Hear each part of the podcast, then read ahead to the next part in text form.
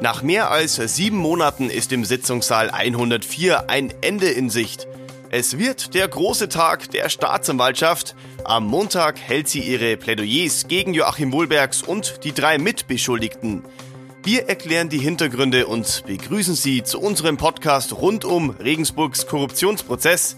Mein Name ist Sebastian Böhm. Wenn wir Hintergründe erklären, ist meine Kollegin Christine Strasser nicht weit und natürlich ist sie auch heute am Start. Hallo Christine. Hallo. Christine, ganz einfache Einstiegsfrage. Wie laufen Plädoyers ab? Okay, so einfach ist die Frage vielleicht gar nicht. Zunächst muss man sagen, da handelt es sich um Schlussvorträge. Die Staatsanwaltschaft legt los, die Verteidiger antworten. Es ist so, dass nach der Beweisaufnahme eben zunächst die Staatsanwaltschaft das Wort hat. Sie wird das Ergebnis der Hauptverhandlung in ihrem Vortrag würdigen und am Ende zu ihrem Ergebnis kommen und ähm, darstellen, welche Strafe sie fordert, welche Anträge im Hinblick auf eine Verurteilung oder einen Freispruch, man weiß es ja nicht, sie da stellen will. Das heißt, es wird der ganze Sachverhalt, den wir jetzt in 51 äh, Verhandlungstagen gehört haben, die ganze Beweisaufnahme wird nochmal dargestellt.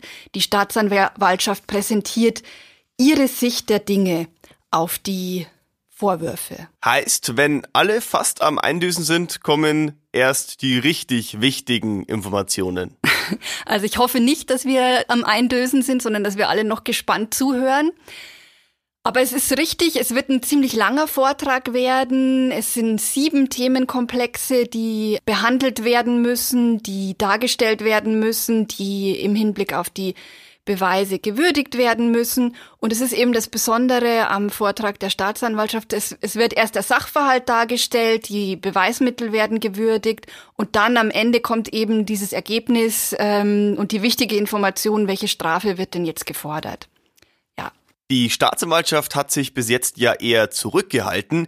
Ich finde, das macht es umso spannender, was jetzt am Montag auf uns zukommt. Das stimmt. Die beiden Staatsanwältinnen waren während des Prozesses nicht die großen Wortführer. Und es ist so, was eigentlich das Spannende an diesem Prozess ist, dass man sozusagen, also was nicht strittig ist, sind so die, die Rahmendaten. Also es ist nicht strittig, dass Spenden geflossen sind zwischen 2011 und 2016, eben diese rund 475.000 Euro aus dem Umfeld von Bauträger Volker Tretzel.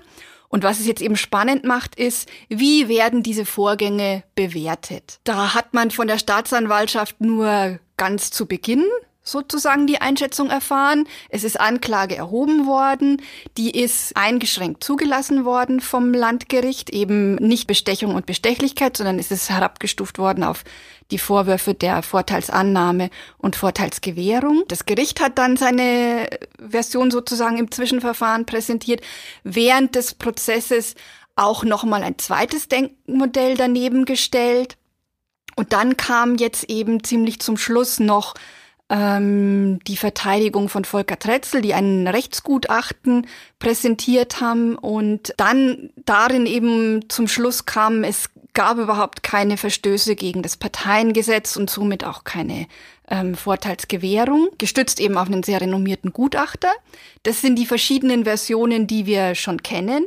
Und jetzt hören wir dann eben erstmals, nachdem die ganzen Zeugen ausgesagt haben, nachdem die ganzen Beweismittel eingeführt wurden, hört man jetzt äh, wieder, zu welchem Ergebnis denn die Staatsanwaltschaft danach kommt. Ja, was denkst du denn, Christine? Wie wird denn die Version der Staatsanwaltschaft lauten oder ausfallen?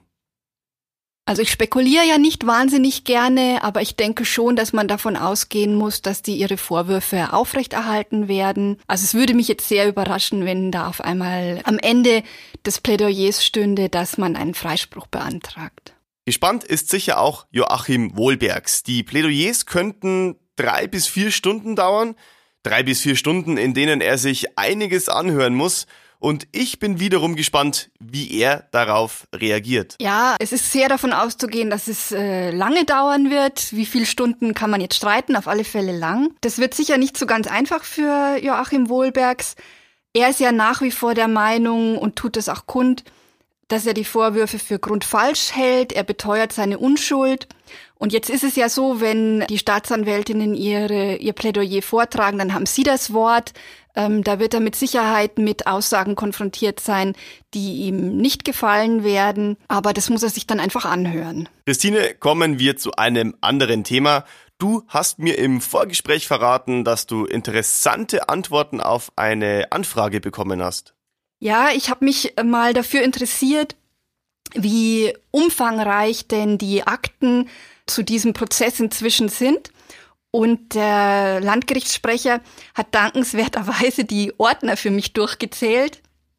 Und er ist insgesamt auf 80 gekommen, was ich schon eine sehr beeindruckende Zahl finde und äh, einem mal so eine Vorstellung gibt, eben wie umfangreich die, dieser ganze Fall gelagert ist. Also es ist so, ich gehe mal jetzt kurz in die Details.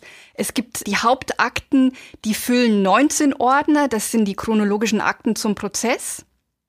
Eben in diesem, man muss jetzt sagen, ersten Verfahren, in dessen Zentrum der suspendierte OB Joachim Wohlbergs steht. Dann gibt sieben Ordner allein zur Telekommunikationsüberwachung. Es gibt Teilermittlungsakten, die in 33 Ordnern abgeheftet sind. Außerdem haben wir noch die Beweismittelordner, das sind 16 Ordner. Und es gibt das Hauptverhandlungsprotokoll, das sind inzwischen fünf Ordner und das können auch noch mehr werden. Und das muss die Richterin Elke Escher alles durchlesen? Naja, im Grunde schon. Alles, was in diesen Ordnern steckt, kann für das Urteil relevant werden. Deshalb ist es auch immer ganz wichtig, während des Verfahrens, was über das Selbstleseverfahren in die Akten einfließt, also was ins Verfahren eingeführt wird. Das sind ja immer so Momente, im Prozess geschehen, die relativ unscheinbar daherkommen, jedenfalls nicht so spektakulär wie eine Zeugenaussage, aber die, sie, es kann eben von großer Bedeutung werden, was in die Akten aufgenommen wird, weil im Urteil darauf Bezug genommen werden kann. Und die Ordnerflut nimmt kein Ende, denn jetzt steht ja noch ein weiterer Prozess an. Kann man denn schon sagen, wann dieser beginnt? Nein, kann man noch nicht. Ich habe mich erkundigt, äh, was die Terminierung angeht. Das wird aber noch eine Weile dauern. Das hat zwei Gründe. Zum einen haben die Verteidiger noch Fristverlängerungen beantragt, um Stellung nehmen zu können. Bis Anfang Juli meines Wissens ist, ist äh, diese Frist beantragt. Und ein zweiter Punkt ist, dass ja auch noch eine Entscheidung des Landgerichts aussteht, ob eine dritte und vierte Anklage gegen Joachim Wohlbergs zugelassen wird. Und im Zusammenhang mit diesen beiden Anklagen hat die Staatsanwaltschaft auch einen Verbindungsantrag gestellt. Also sprich, diese drei Anklagen könnten auch in einem Prozess verhandelt werden, wenn das so entschieden wird. Aber jetzt muss ja zunächst erstmal entschieden werden, ob die beiden weiteren Anklagen zugelassen werden und dann nimmt das alles seinen Lauf und es müssen Termine gefunden werden mit allen Prozessbeteiligten, die dann ja wieder sehr zahlreich sein werden, was nicht so ganz einfach sich dann gestalten wird. Das kann man ja vorhersehen. Also es wird noch eine ganze Weile dauern. Ich danke dir für deine Einschätzungen, Christine. Wir melden uns wieder nach dem spannenden Montag und werden natürlich ausführlich über die Plädoyers der Staatsanwaltschaft sprechen. In unserem Newsblog können Sie wie gewohnt das Geschehen direkt mitverfolgen und alle weiteren Infos finden Sie auf mittelbayerische.de in unserem großen Spezial.